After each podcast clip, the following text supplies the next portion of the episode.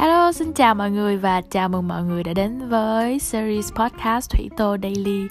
Đây là một podcast của một du học sinh tại Toronto, Canada. Và qua podcast này, Thủy muốn chia sẻ những suy nghĩ và những kinh nghiệm về việc đi du học tại một đất nước Âu Mỹ xa xôi rất mong là sẽ nhận được sự lắng nghe của tất cả mọi người. Xin chào và hẹn gặp lại mọi người trong những tập tiếp theo nhé.